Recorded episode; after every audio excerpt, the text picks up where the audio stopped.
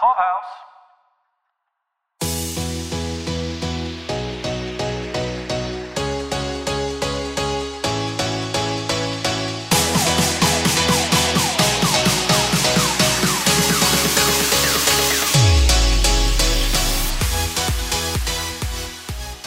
Welcome to Pod Clubhouse Press Pass, your one-stop shop podcast where we take you behind the scenes with coverage of festivals, conventions, and live events. This episode features our continuing coverage from WonderCon twenty twenty-two, which took place April first to the third in Anaheim, California. Hey, Caroline, how you doing? Hi, Mike. I'm very excited to get to talk about WonderCon.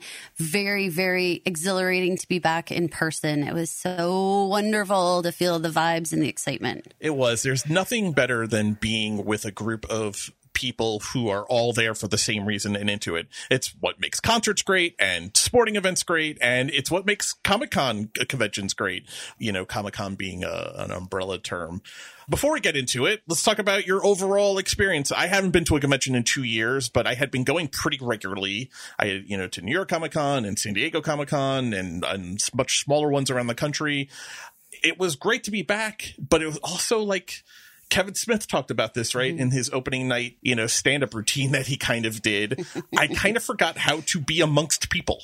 There was that mix of, of trying to be cautious and thoughtful and conscientious of being thoughtful around other people, you know, wanting to do the right thing and, and be observant of what people were doing around you. I thought that the actual con did a great job of making sure that people were safe and had opportunity to kind of spread out from one another. I liked that we were able to eat outside with so many uh, food truck opportunities. And that was a really nice break, I guess, from being indoors where, again, that kind of, it makes you almost feel like a caged rat these days because we're so used to like being far, far away from everyone else. So when you're sitting in a room, you're like, oh, I don't know how long I can do this. But they did a great job of spreading people out and giving a lot of opportunity for breaks and all of the outside opportunities too. Yes, it was nice. I mean, it's, it's Anaheim. So, you know, the weather is going to be great. And so to be able to have food trucks and, and have that food court, and there's so much space outside to eat.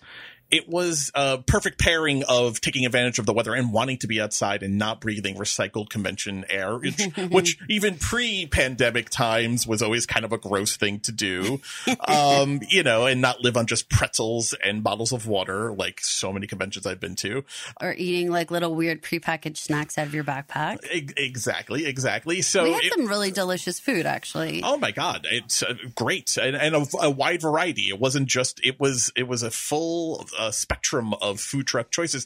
No one felt crowded unless you wanted to feel crowded. Yeah, which was really great. Even when they were taking photographs of people in costume, they did a great job of pushing people to like this like little garden-y kind of side area where people could be amongst like a really cool background, but also like away from people walking by. Mm-hmm. So you could kind of stand there and take your photographs and do whatever you wanted to do and then kind of move along. And no one felt that claustrophobic like, oh. It's a little bit like that Instagram photo. You and I uh, have talked about this a lot offline where you, you look at the Instagram photo, right? And it is, it's this wild shot. It's like as if the person is all by themselves. But if yes. you just pull out a little bit, you realize there's like fifty people standing right around them. Uh, it, it was that kind of vibe because there was a space to do it. It was wonderful. And, you know, my experience with cons goes back to Comic-Con out in San Diego and uh, A T X here in Austin. And I, you know, I feel like every Every single con has its own personality. And this one for me felt like right in the middle. It, it felt like it had some opportunity to be closer to the talent or closer to some of the sort of the industry feel of everything, right? But it wasn't as close as, say, you get with A T X, but it wasn't as far away as you are with Comic-Con, where you're just sort of like watching it like, you know, with the masses. There was some sort of, you know, interpersonal portions of it all. Right. Well, starting last year, conventions started to come back and they were all basically using the virtual model. A T X did this, San Diego Comic-Con did, you know, Comic-Con at home, uh, you know, so for the ones that were able to actually put something on because they're just that big, it was all virtual. So this WonderCon was important for several reasons. WonderCon always kicks off the convention season to begin with. So it's always, you know, kicking off the winter doldrums and, you know, getting that first burst of fresh spring air. WonderCon always has that position. It's just where it's always scheduled. It was even more important, though, because it's really going to serve as a test case for all of the other conventions that are going to try and be back in person this year. San Diego is back in person this year. A T X coming up in June is back in person this year. Tribeca Film Festival coming up in June, back in person. New York Comic Con in October, back in person. They're all going to look to see what went right and what went wrong in WonderCon. And I think there's a lot of positives to take away, maximizing and using that space. That being said, there was a lot less people than I was anticipating, I guess, based on a normal year. So it will be interesting to see when the larger crowds want to turn out for San Diego or for New York or for A T X, which is not as many people, but in a much smaller space, what that's right. going to look like.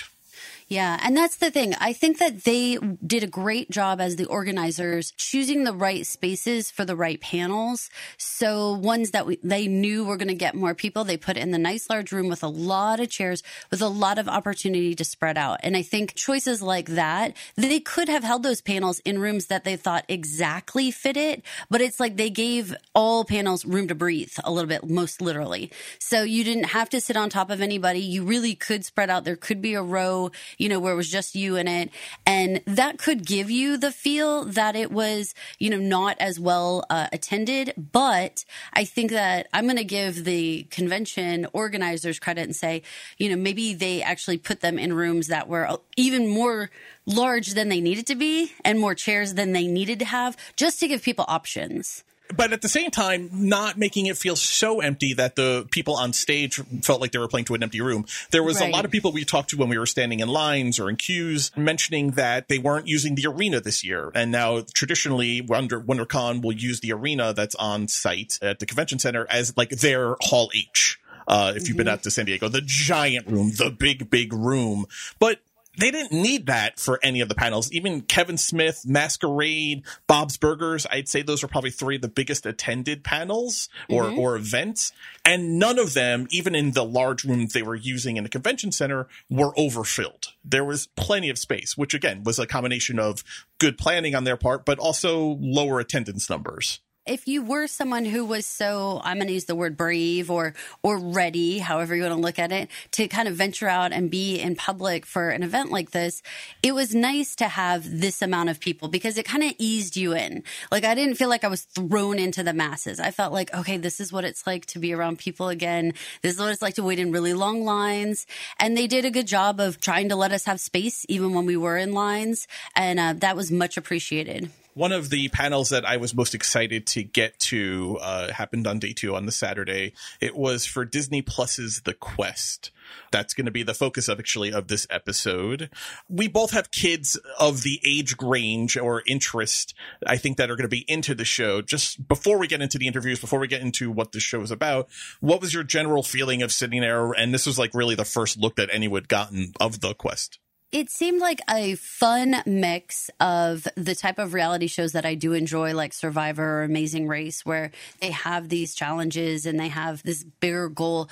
But also that sort of, for me, it reminded me of, of like my Nickelodeon shows that I used to love as a little kid, where you had that aspect of, you know, a teenager or a kid trying to like get through a challenge, which is a completely different thing than watching adults argue with each other on some of these, you know, reality shows we all watch now. You have this other element of kind of rooting for them. And in this particular show, they weren't going to do any type of eliminations or banishings or any of that kind of stuff. So you really were rooting for them to cooperate and get along together. And that vibe is going to be very well received. I think that kids really are taught to do more group work and that kind of stuff with school and, and those expectations. So I think that the concept of working together and showing how this can be done in a fun game type setting is really intriguing. I think that they're going to get a lot of families who want to watch. This is maybe one of the best examples of true family programming I've seen come along in a long time,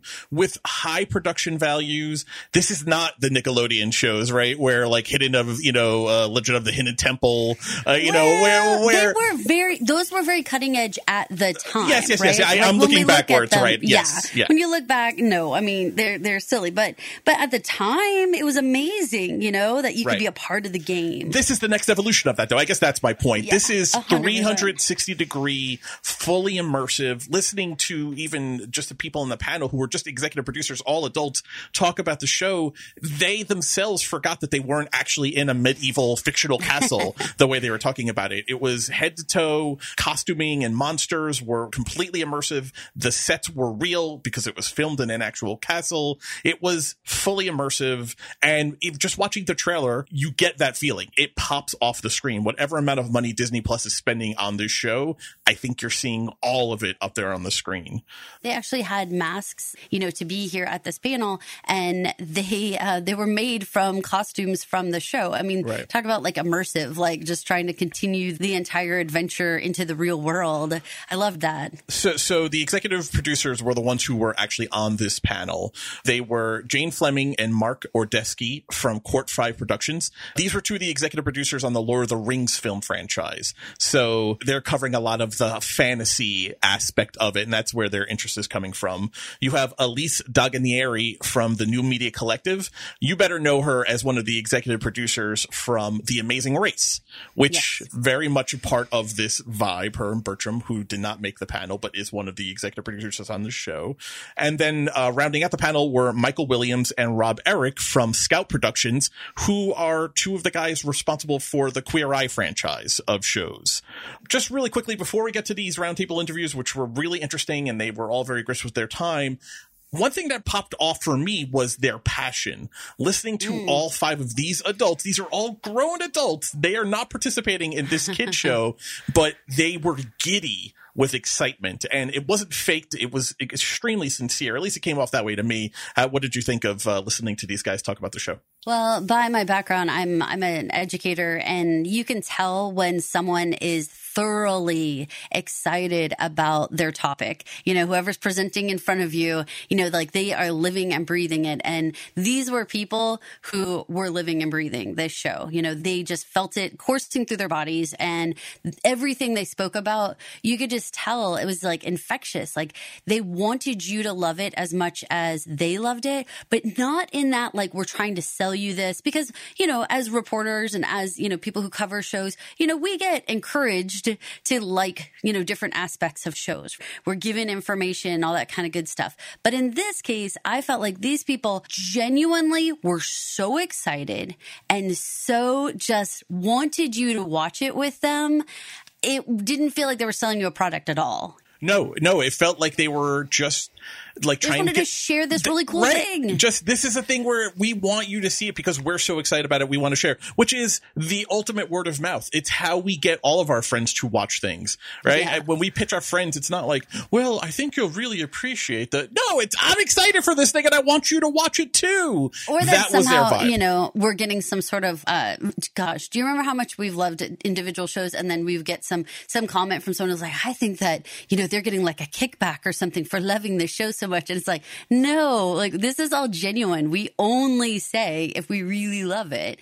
And this is one of those times when you didn't feel like anyone was being trotted out here just because this was their latest project. This was something they really believed in. Listen to Rob Eric in particular uh, in his interview that we have with him and Michael Williams, his uh, producing partner. He says, I think he says in the interview, he definitely said during the panel, I wish I had this show when I was a kid, mm-hmm. as he as, just for a, a host of reasons, but just being able to get lost in the fantasy aspect of it and have this adventure and try to be the hero that you think you can be, right? This show is all about bringing out the inner hero in all of these kids. They were all screened. They were cast for this reason. We get into the casting of why these kids, they have very specific reasons. The producers, the casting people, they saw in these kids the potential to do great things. And listening to Rob talk about how he wished he had something like that when he was a kid, someone to believe in him like that when he was a kid growing up. I mean, who doesn't? Who doesn't wish that they had someone to look up to as, uh, you know, someone to say, I believe in you. Now go believe in yourself. It's great. It's absolutely great.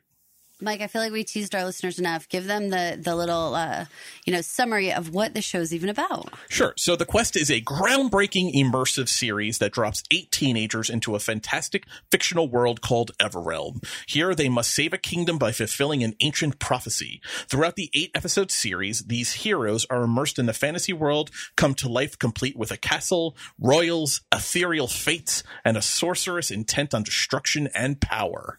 It is a com- so you should know it is a combination of scripted and unscripted reality television, which was kind of confusing at first, right? Because it's like, all right, what exactly are you doing with this? Because most people are very familiar with reality shows, sure, and then familiar with you know sitcoms, and when you have those hybrids, they can really run like a big spectrum of like how scripted is this or how just you know off the cuff real is this? Right. So I was interested, and we talked about this in our interviews about, you know, how do you handle some of the things that if you're going to try to do a, an unscripted show with teenagers? I mean, I'm doing a lot of air quotes on my side right now because, you know, you and I both have teenagers and there's just so many volatile moments there. And they were using practical effects too. So I was very right. curious about the safety aspects, about keeping the set controlled. How do you do that when you have children and you have unscripted and scripted aspects? Uh, yeah, hormonal Tricky. Teenagers all during, by the way, a global pandemic. This was filmed right. during COVID. These kids were actually out of school. They were here. They were doing on onset schooling. So during the school season, they were here doing this instead of, you know, being at school, traditional school. But it was during COVID times. There was masks there, you know, so you have a lot of things going on.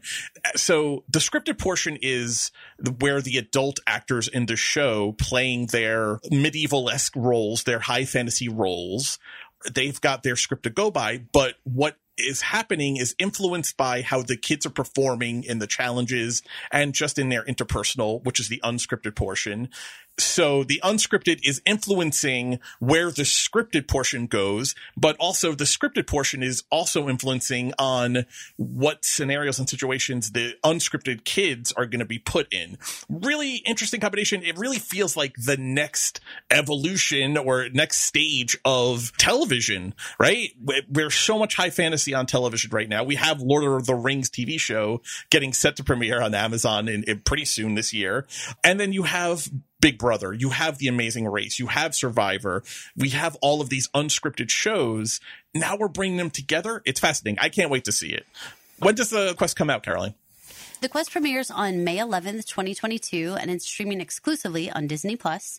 We are very excited to answer some of the questions you might have in our roundtable discussion that we had with all the executive producers of The Quest. So definitely stay tuned here and get a chance to listen to those. First up is our roundtable interview with executive producer Elise Doganieri. Just in case, not an easy name. uh, so what made this the perfect time to bring back The Quest? Oh. Sort of what are like the biggest changes and like elevations we can expect to see in the show? Okay, so I think the timing with Disney Plus streaming was the perfect time because we can reach a global audience, you know, and um, I think Disney was looking for something groundbreaking and very, very different, and we had that hybrid, the scripted versus, not versus, the scripted intertwined with reality, and um, and also because Disney has all these wonderful, fantastical films and storylines, it just felt like the perfect fit. And um, the timing was right because Disney made their announcement, and we were one of the first shows, their biggest show, their tentpole show that they ordered from us. So yeah, that was a, it was a really big deal. So we were so excited that it was on Disney Plus. Is is there an aspect to it featuring kids versus adults, which is what the original show was, that you think changes how it'll be received or how, as you, as the executive producers working on it, felt about it? Yeah. Um, there is a difference having teenagers versus twenty-something-year-olds. There, there's not such a big age difference because these teenagers, I don't know if you've seen thirteen-year-olds these days, but they look like they're eighteen. Yeah. These, some, you know, they are thirteen to sixteen. Um, you do see them mature and grow. There's such a, what I love about this series, and because we have teenagers, you really see genuine and pure teenagers at a time in their lives when they might be feeling, you know, the hormones are raging, right? So insecure or wondering about how they fit into the world and who I am and what is this all about. And, and so not only do we have a great storyline for them to interact and play in, but we see a lot of growth on their part. I'm not saying that we didn't see growth in the other series, right, but there's such a change in kids when they need to see who they are and become something that they don't know yet who they're becoming. So when you're young, like they are, um, you know, a lot of them come into this with like, I'm shy or I don't know. And then all of a sudden you see them building confidence and growing. And every episode, you know, there, there are challenges that have their mental or their strength, not physical strength, like some of them a little bit, but there's different challenges that will touch on each of their strengths and weaknesses. And you can see them trying, you know, whether they fail or succeed, there are no eliminations. So they continue to have this experience throughout the whole series where there is growth and there is inspiration for viewers to see what's happening. And it's like, wow, I never thought that person would step forward and be the one taking charge. Because in maybe in the beginning of the series, they were like the wallflower. And all of a sudden this, this person evolves and this person blooms. And all of a sudden they're just like, okay, I got this. We're all supportive of each other. There's no there's no nastiness between the kids because they're all going for a common goal. So they all come together and support each other. Love that. Yeah. I hope I answered that. Yeah, you did. That was, a little that, that was great. We're making the decision because I love that it's collaborative. Yeah. And I'm not super familiar with the original if it was the same way. Like, why did you make that choice versus making it similar to like Amazing Race where it's like everyone's on their own path? Yeah. Well, because um, we took these, you know, the storyline is we took these kids that are pure of heart, these teenagers, and they were called upon by the fates to save this, to save Everrealm, because they're pure of heart, and you'll find out more exactly why they were chosen. But each teenager, and within the casting, was chosen because of their qualities. Whatever their wonderful, they all had wonderful qualities, different, some of them had similar and some of them are very different from each other. And they all come from all walks of life across the country.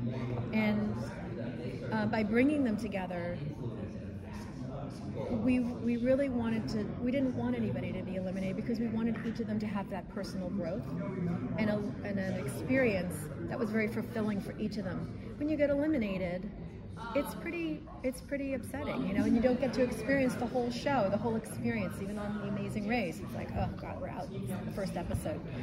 All they, they don't even care about, on, on The Amazing Race, they don't care about winning the money. They just want to see where we're going next. What are we going to do? And that's what we wanted for these kids. We wanted them to be able to experience every single challenge, every single creature. Because the story is so good and there's so many exciting things to see, we didn't want any of them to miss it. So we did make it a non-elimination. And because of that, that group became very strong and there is a common goal that they're fighting for. I have a fourteen-year-old and I saw on the website the old series, they called them Banished. When they banished. were like thrown off the show, I was like, if I told my fourteen-year-old he was banished, I wouldn't see him for a week. I mean, not he, even P C anymore. No. Right. You can't say right. that. Yeah, so exactly. They all stay. They all stick around. You talk, yeah. You talk about for the competitions that it was really based around like the storyline. Um, yeah. Are they more psychological? Are they more physical? Are they a combination of both? It is a combination. So again, um, working towards what the kids strengthen. Every kid had their own thing. One kid might be a great gamer. One kid might be, you know, great at puzzles, or um, one of them is very dexterous. So a lot of all the challenges will hit on each one of their strengths. Um, and then we found out that uh, the other kids who we didn't know something about, all of a sudden they realized they were good at something that they were like, I didn't know I was so coordinated and well-balanced. You know, I didn't know I could do this. Um, and yes, the challenges are organic to what's happening in the storyline. So it's not like there's the storyline, the, act, the actors are talking. It is literally the actors are talking, maybe say you're all the paladins, you're all the kids, and I'm one of the princesses, right? So I'm just like, okay, I, you know, that sound, we need to go outside and figure out what it is. I need all of you to grab your gear. We're going to go outside and we're probably going to have to move, move this thing. And so it's seamless, meaning that the actors are pushing the storyline and the kids have to do what they're being told because they know that they have to do, bring this from here to point A to point B. And if you do that, then something will happen. So that's the seamless part of it. And there are still challenges because, of course, there are a certain amount of kids and we have to build the challenges. But I think you'll find that they reflect what's happening in the story. Yeah, I hope that. Yeah. yeah. Did you find that because it was unscripted, mixed with the scripted, that there was anything that happened that kind of threw off things? Well, that's the beauty of reality, right? So all of a sudden you have the script that you've written, and we've also brought the actors. Um, one of the things that we did during casting was make sure that they were really good at improv. So just like you're asking me a question, mm-hmm. that they are able to answer it in character and know who they are as that character. So if you said, are you married or do you have children? The character would say something, right? I'm not an actor, so I'm not going to be wrong. So I'm just going to tell you what I know. So um, I have a friend whose name's Sarah Carey. That's so funny. It's not, it's a, yeah, the same exact name. Um, is she a redheaded chef? She is a, she is a redheaded chef. Everywhere. If I Google my name, she pops up. Yes, I used to work with her in a restaurant when I was in college. She was a chef. That's crazy. She's on the East Coast. So anyway, you have a twin out there. What was your question? So what was the? Sorry. It's okay. The story changed. Oh yes. So what happened? There were some amazing moments where we were all just like, oh my god, that was amazing. It didn't change the storyline, but there might be a moment where one of the contestants, one of the kids, struggled with something, or they didn't complete something, and. No, you feel bad. You let your team down or whatever you did. So there's a moment where this one, I won't give it away by saying this, but there's two of our contestants talking and they're sad, and we send in one of our, our actor asked to be sent in. I want to go talk to them because there was a bond. There was a connection, a real, a real connection. And she sat down with them and she had a full on conversation and built this person up and took the, took the tears away and gave her a reason to think, okay, I didn't do well in this moment, and you didn't do well in this, the two of them, and so, but that's not where it ends. There's so much more you can do, so keep trying, keep going. So it was just a beautiful moment, and they were, both the two of them that were being spoken to, they were like, okay, okay, we got this. Let's get back in there. And they were like, we got this, you know. And then they were like, lit, fire was lit again. So there were real moments because they're real. We're real people, you know.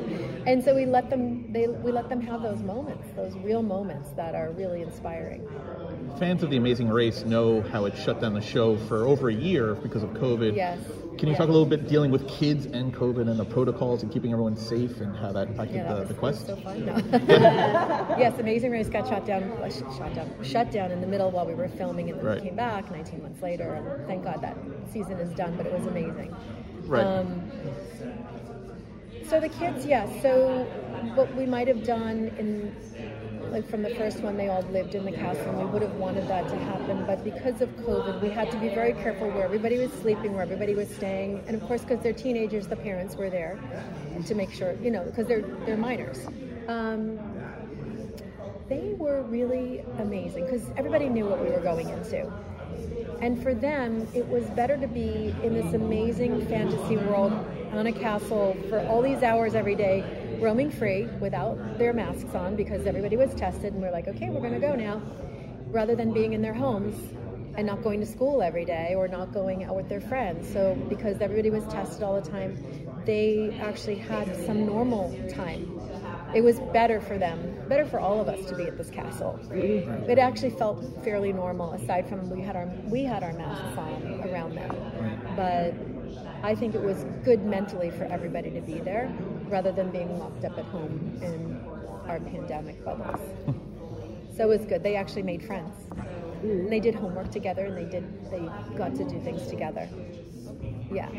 That's so awesome. That's it was great. Really good. It was good for them. It was good for all of us. It was so obvious on the panel how passionate you guys are all, like, and just personally invested in it. Is there something, like, that surprised you, like a personal takeaway that you weren't expecting or something you're going to bring with you to your next project?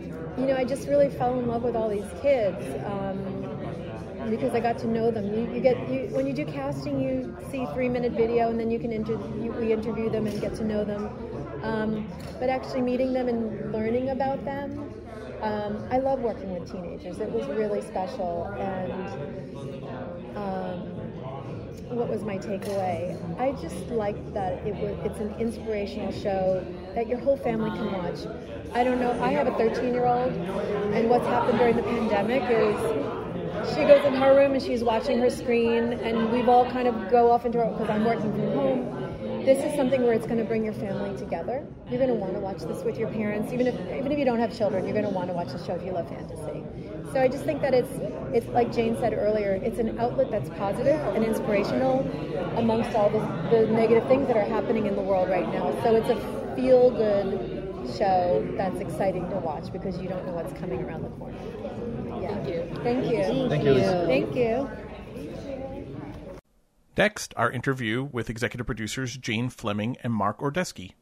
Uh, Mark, you, you talked about in the panel uh, working on Lord of the Rings, and you kind of wanted to leave the industry and like that particular genre, like something better. Um, with something like The Quest, I mean, it's, it's really exciting, really popular. Do you see this like as a live, immersive, like pop-up event in different cities, or? Oh, we would love nothing better right. than to do a live, immersive experience, and and we have talked about it. I mean, to do something.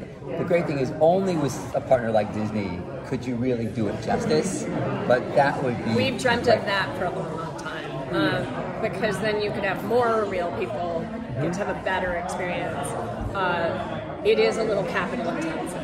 Yes. yeah. Because in order to make it not, you know, not not a high-end Ren fair, like you really want it to have yeah. something um, something that's unique. Right. Um, so, but we've thought about it a lot, found, and, yeah. and, and if we get a next season, which hopefully go watch the show, um, we have an idea that we want to put into the show that would be very easily ported into something that you could travel around. It would be continued. It would almost have to be like cool. a live theater, like you know, like a Tony and Tina's Wedding. I'm dating myself with that reference, but not at all. But I'm, you know there. I'm, saying? I'm there. Like, yeah. It would have to have at least an element of that as part of the immersive, because that's what's the unique and distinctive element. Otherwise, it is just. By the way, we love Brent Ferris. There's nothing wrong with that. But if you don't have that, then it's just, then it's just. Oh, we're just walking into an environment, which is cool. You know, but, um, when yeah. you guys started working on the reboot of this, talk about the decision to, to change the things that you did change, mainly going from using adults to using teenagers. Actually, not really. Sort of the biggest change is not even the kids. The biggest change is that you'll see this is a true scripted reality hybrid. So the, the original was a reality show with scripted overlays. This actually has its own, you know, it has its a, a full scripted locomotive. That there's a ton of content that happens without the kids present. And then you have the interaction of those same scripted characters with the kids. So there's a lot more mystery we got to dive into. There's a lot more intrigue and things that don't happen in front of the kids' eyes. That is happening sort of parallel paths. And what's really fun is and they end up intersecting. And as a viewer, you get that kind of wonderful dramatic irony where the audience is going to, when the kids are saying, do you think it's possible that that could be, do you think, what do we know? And then the audience is going to be like, no, yes, you're totally right. Don't, don't trust her or him or whatever. Like, you know, so yeah. What was that casting process like, especially for kids? Because, I mean, they can be really hit or miss to deal with, especially teenagers. Teenagers, yeah. Um, we had a great casting group that went out across the country. Yeah. Um, you know, the first prereq is that they love the genre. Yeah. It, um, they live nerd test. There's books, games, like games, movies. and then, and then once they sort of satisfied that, that, that once we, we met with a ton of kids, it's just that the kids that had those values that we felt a one true hero would have, or if they didn't even know it themselves, that we could see it in them. Um, and Disney, you know, we all sat around and tried to pick the eight lucky teenagers, and then we had the pandemic, so we waited a year. So they came in um, bigger, taller. Who knew that kids grow? I don't have kids, so I said to King, what's going on? Oh yeah, it was, it was a lot. It was totally, it was fun. Actually, we were like, oh, hi.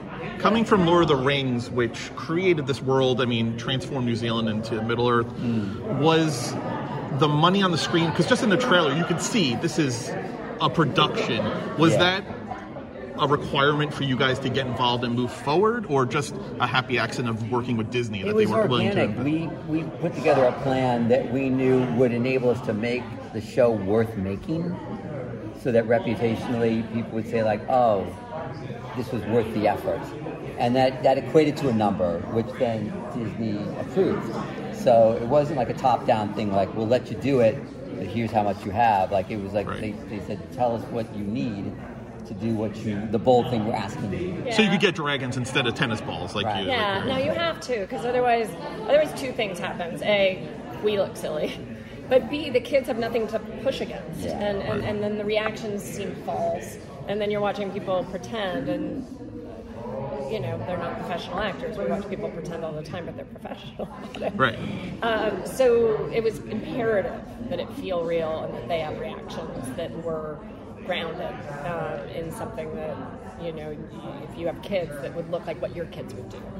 Um, and Disney was a wonderful partner. They see this as a brand new form of storytelling that they is important to their mandate. Um, and I think that you'll probably, you know, let them speak about it, but I think yeah. that there's more coming yeah. from different uh, creative partners as well. So we find it really exciting. Mm.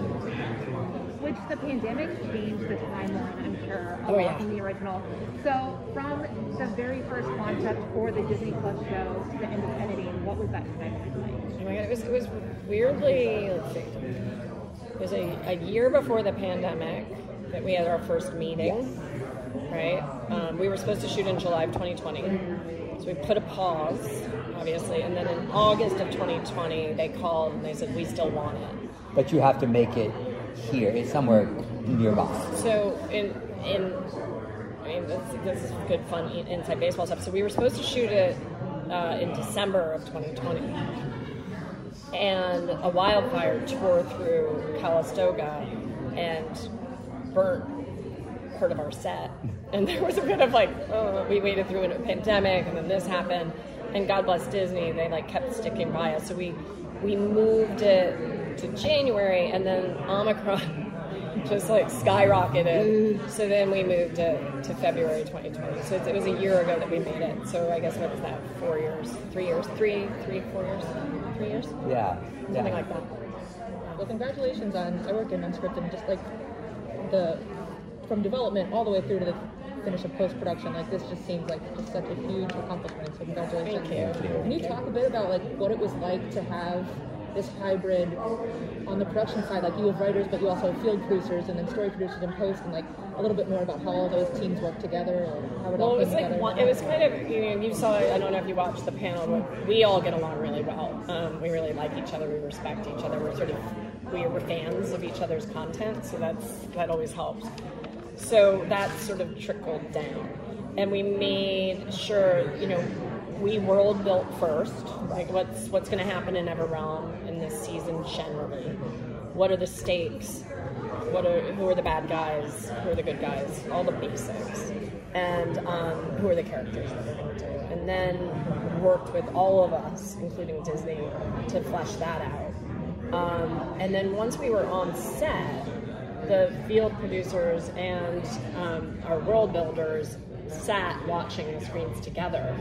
And when the world builders were like, oh, you know, one of the kids just said this thing, let's write that into one of our scripted scenes so that the scripted characters are talking about the kids.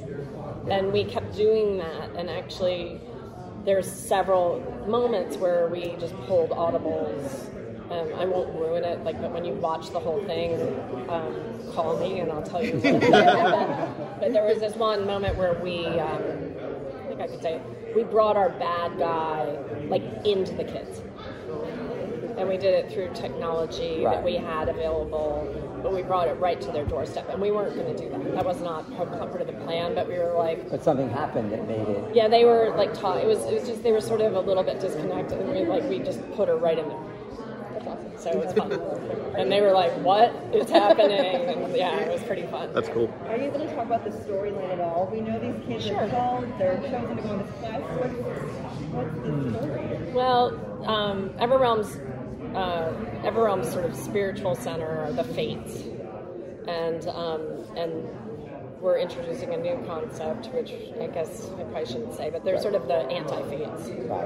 And um, this has been a lifelong, I mean, a eons-long battle between good and evil, and the balance is starting to shift in the wrong direction, and the Fates call the kids to bring them in, to um, unleash an ancient prophecy as well. Um, and the kids have to, um, Elise talked about this a little bit, have to put together an ancient artifact in order to help find out who the one true hero is and who's going to be the one to vanquish the evil sorceress Tamura. But one thing that's a thematic that's not oversharing is like, this prophecy is old, and not everybody in Everrealm subscribes to it anymore. Some do. So it has parallels to our circumstances, like, you know, and so that, that alone sets up a dynamic that's interesting. So you guys were trying to do a lot of this stuff on the fly, like you're saying, but you're trying to integrate things like practical magic moments and challenges and stuff. But how do you keep it, you know, on a set, you're keeping it safe and you're trying to keep it, like, off camera, right. But everything's of the world. So how do you do that? How did you mix that That's together? Magic sauce. I know, right? Um, Tell us.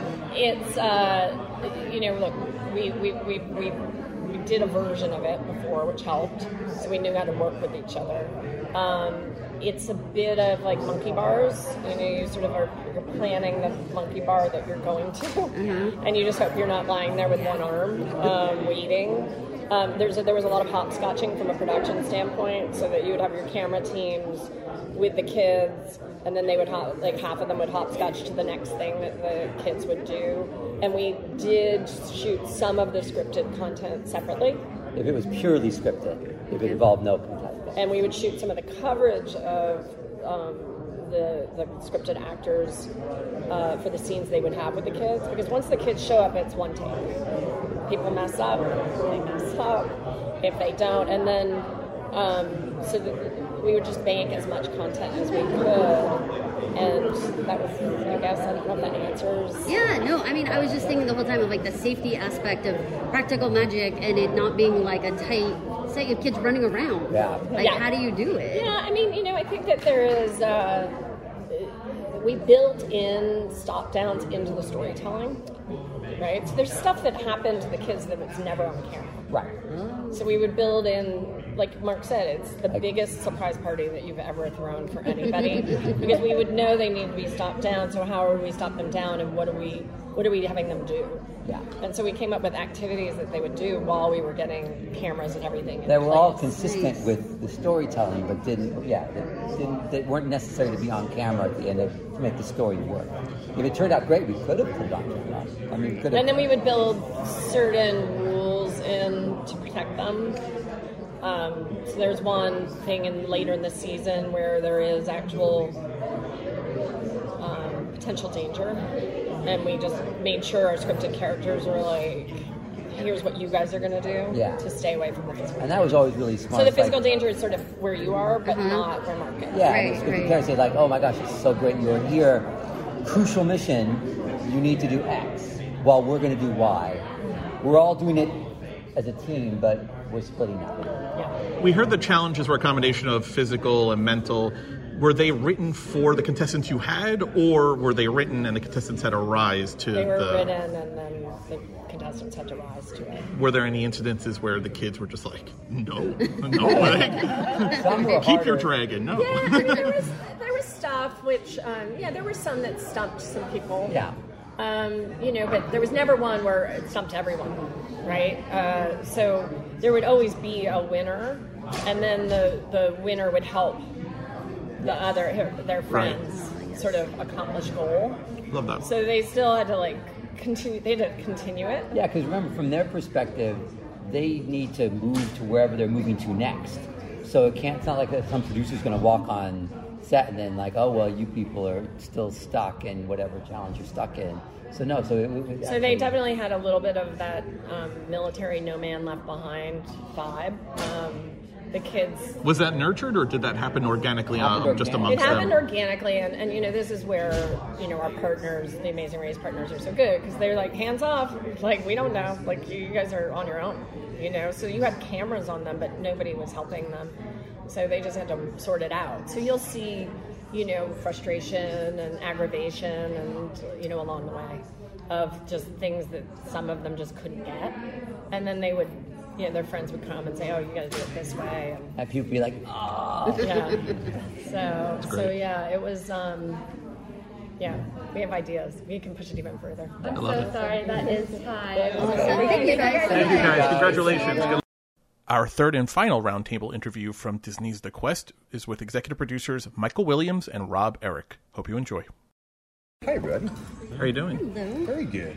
Rob, during the panel, you talked about how passionate you were for the show, everyone's passion, but for you especially, if you had had this when you were a kid. Talk a little bit about the show with kids versus using adults like the original show.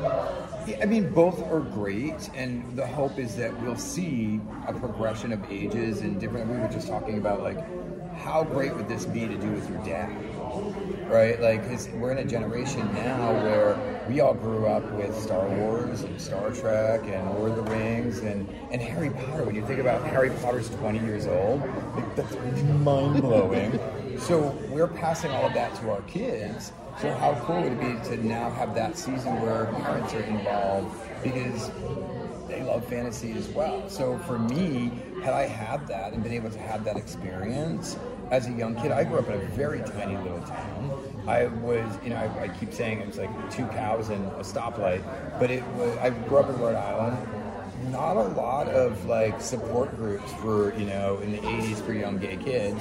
So for me, I sort of immersed myself into the world of fantasy, and what I loved were movies and books and reading and getting into these creative worlds. But I'm also an artist. So all of that creativity to be able to come out, that's why I love coming to, like, WonderCon and Comic-Con, because that you see the creativity of everybody. And this world, when, when you know, it's funny, we, we talked about this over the past decade. When I was a kid, it was being a nerd. Now it's being everybody. Because we, as the original nerds, opened that door for everybody to come out and be like, ah, oh, shit, I like this. We won. We, we won. won. We won. Right. We won. We won. Oh, my God, I'm making that T-shirt. I'm still making that T-shirt. I love it. When it comes to creating the storyline and the creatures, how involved were you guys? Like, how did you even narrow it down with such a vast fantasy land, like everything you could pull from? Um, um, Well, we worked with our writers, uh, and they created with us the story and everything, and where we thought we, we had Spectral Motion, which is an incredible uh, creature. What do they call it? Spectral Motion, it's Mike Elizalde and his wife, and they, they do Guillermo del Toro's movies. It's, it's Hellboy, they do The Monster and Stranger Things. They, they're just bonkers good. So we, with our storyline comes up with each episode, I was like, okay, which creature can we create? So we all throw in ideas. Okay, let's have a witch here, an old hag here, some dragon type person here. You know, we just liked it. And Mike Elizalde from Spectral Motion just said, oh, how about this? Some with big antlers and this and that. And that was the most, for me, the most fun part was going to his shop and seeing the designs and, and work that they've done. You know, do you like the eyeball doing this, or you pull out something? We're like, oh, yeah, it's really great. But or the Dragula, we're like, mm, maybe some more clothing on the Dragula. Right. First he was like naked. I was like, mm, Disney Plus, let's put some clothes on. Yeah. Uh, the Quest After Dark. The Quest behind the scene after dark. There's one creature that's dressed that like he was going to the Met Gala. But, uh, uh, that was Johnny Woodchick's yeah. fabulous costume. That's a really good costume. So is it a big mix of practical and C G I, or is it all, all practical? practical? All it's all practical. C G I is, well, well after we all left, so the kids are never part of it. They never in front of a green screen. Right. It was just added in the end. I think that's nice. That would suck, right? Like, right. Your kid, we tell you you're going to go into a cool world, and then we're like, okay, stand up against that green screen and scream. Like, it's just, it had to happen to them. This is a monster dragon. Right, right. We had lasers and lights. There's a, there's a moment where, I won't give anything away, but there's a moment where they have to turn something on, shall we say, and that sounds terrible. They have to turn on a device, and it had to happen in front of them so they could see that it goes on and be cool enough, and then we would enhance it and post, but it happened to them. So everything that you see was happening to them. All of our monsters are head to toe, every inch covered. So you never had like a monster that was just from the waist up because it was too expensive. Every monster is done, every costume on the monster is every detail. Every single detail, like down to like getting them as wet as possible before the kids would get there, because we would shoot for like an hour and twenty minutes, right? So they've got to stay wet and look like they're a reptile and that they're, you know, they're sweating, and, and the God bless the actors in those costumes, because they just had to stay in the moment. And the kids throw real questions at them or yell at them, and it's awesome. What, there are like a lot of constraints with working with children in the industry. Like you were saying, an hour and twenty minutes. Mm-hmm. I mean, was it difficult to keep those children in character and like where they just snap back? No, uh, we're all kids, right? Right. I think they loved it. They couldn't wait to get out of school because uh, we were shooting during the school year. Uh, at lunch, they, they couldn't wait to get back in, and you saw the minute they stepped on, and whether one of our actors was with them, they instantly, and I don't want to say turned it on because that's like they were acting, they instantly put the switch, they're on the, in this world. They acted naturally, but they were in this world. It's a real life Oculus, right? Like you take it off to go eat dinner and you put it back on again, you're right back into oh, your I character. So. I feel like it's like the reverse of V R. Like you guys actually put them in real world, right? As opposed to they virtual, can actually really touch things and yeah. not kind of try to make the hand touch the thing. Yeah, yeah. Going to dinner is like the the boring right. part. And, right, exactly. And again, the environment. As I said in the panel, you were there as producers. We were. I was like, okay, I'm in. I'm a history person, not a big fantasy person. But I was, I was like, oh my god, you could just picture yourself back in those medieval times, back in that castle. That was easy for that, and we all felt the same way. Coming from a Queer Eye background and, and very reality television, was it an adjustment for you guys as producers having the scripted and unscripted component we, to we it? We both done scripted pieces. We, I started in scripted movies, so I was used to that. I missed it. We went into reality because I, mean, I had made a lot of uh, scripted movies with my partner David Collins, who's one of the producers as well. Made a, but we never made a lot of money. We made a lot of awards. We got a lot of awards, but we never really made guys. And, uh, and we, we just said, let's get into this reality T V thing. And what was our first up at bat? The original one. It's a pretty good at bat. I mean, yeah. yeah. And then to go up at bat again and do it for a second time was bonkers. And we approach, I think we approach most of our unscripted like scripted. Like our shows are more cinematic. They're shot with different cameras. They have different looks to them, and we tell different stories. So I think it's a perfect blend of worlds we've all been in.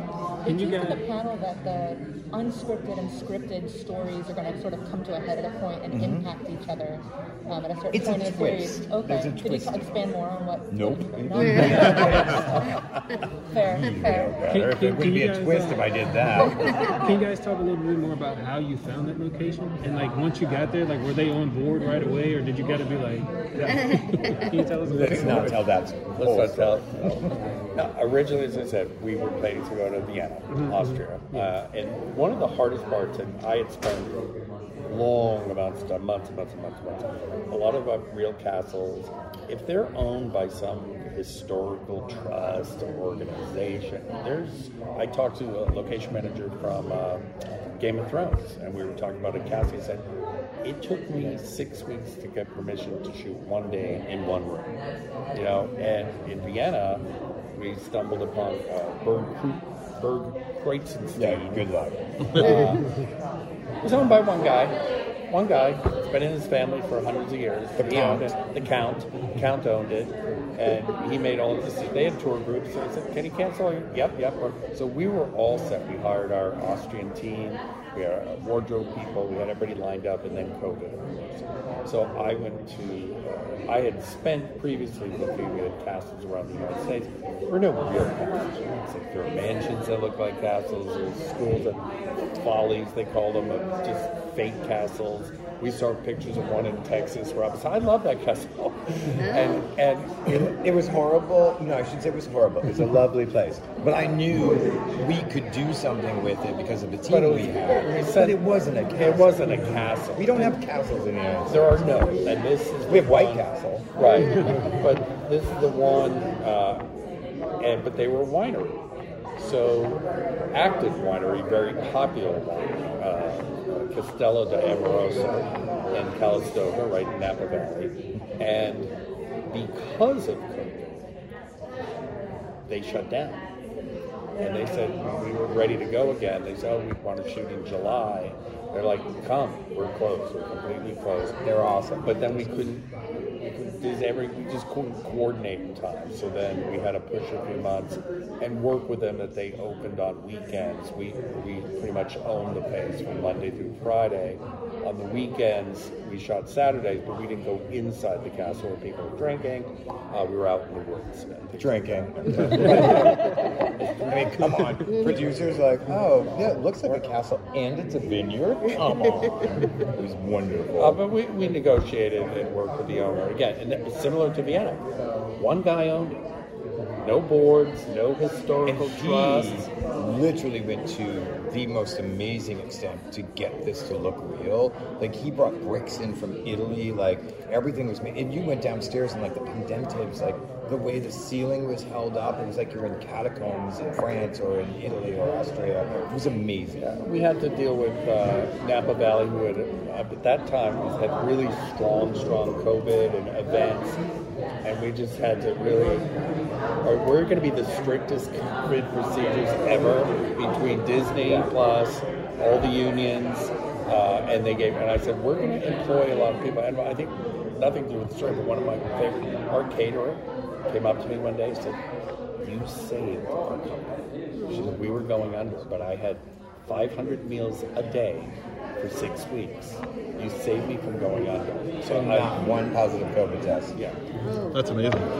It's amazing. I mean, we're shooting in tiny portions of the castle, and you've got D Ps and light and all this stuff in there, and not one positive COVID test. So. That's awesome. Congratulations, guys. Thanks so much. Good luck. Thank you. I look forward to it. Just want to thank Jane, Mark, Elise, Michael, and Rob for their time, and Scenario P R for arranging those interviews. It was great to be able to get all of that time, all of those interviews. You just listened to them. They were all between like eight and twelve minutes long. These rooms can be kind of hectic. They can be exhausting for everyone. You get a lot of questions being fired at you, especially in a roundtable interview situation. I, I just really appreciate all of them taking the time and being so excited, because it gets me excited. I appreciated their openness of wanting to actually explain how the show works, mm. because there was aspects of the show that they couldn't tell us, because obviously there was going to be reveals and things they wanted to keep quiet. But, I mean, more than one were like, contact me after we're airing and I'll answer more questions, which was a huge, gracious offer to follow up with them when they could just be like, whatever, I did my job, I showed up at this thing. It wasn't like that at all. They wanted to continue to explain how this all worked because they were so proud of it, and it was an amazing process for them. Please head over to our YouTube channel, youtube dot com slash pod clubhouse, as well as our sister site for written content, pop culture review dot com, for more coverage from WonderCon twenty twenty-two and all of our Press Pass podcast coverage. It's a lot of P's. Thanks so much for listening. It's the uh, three P's of podcast coverage.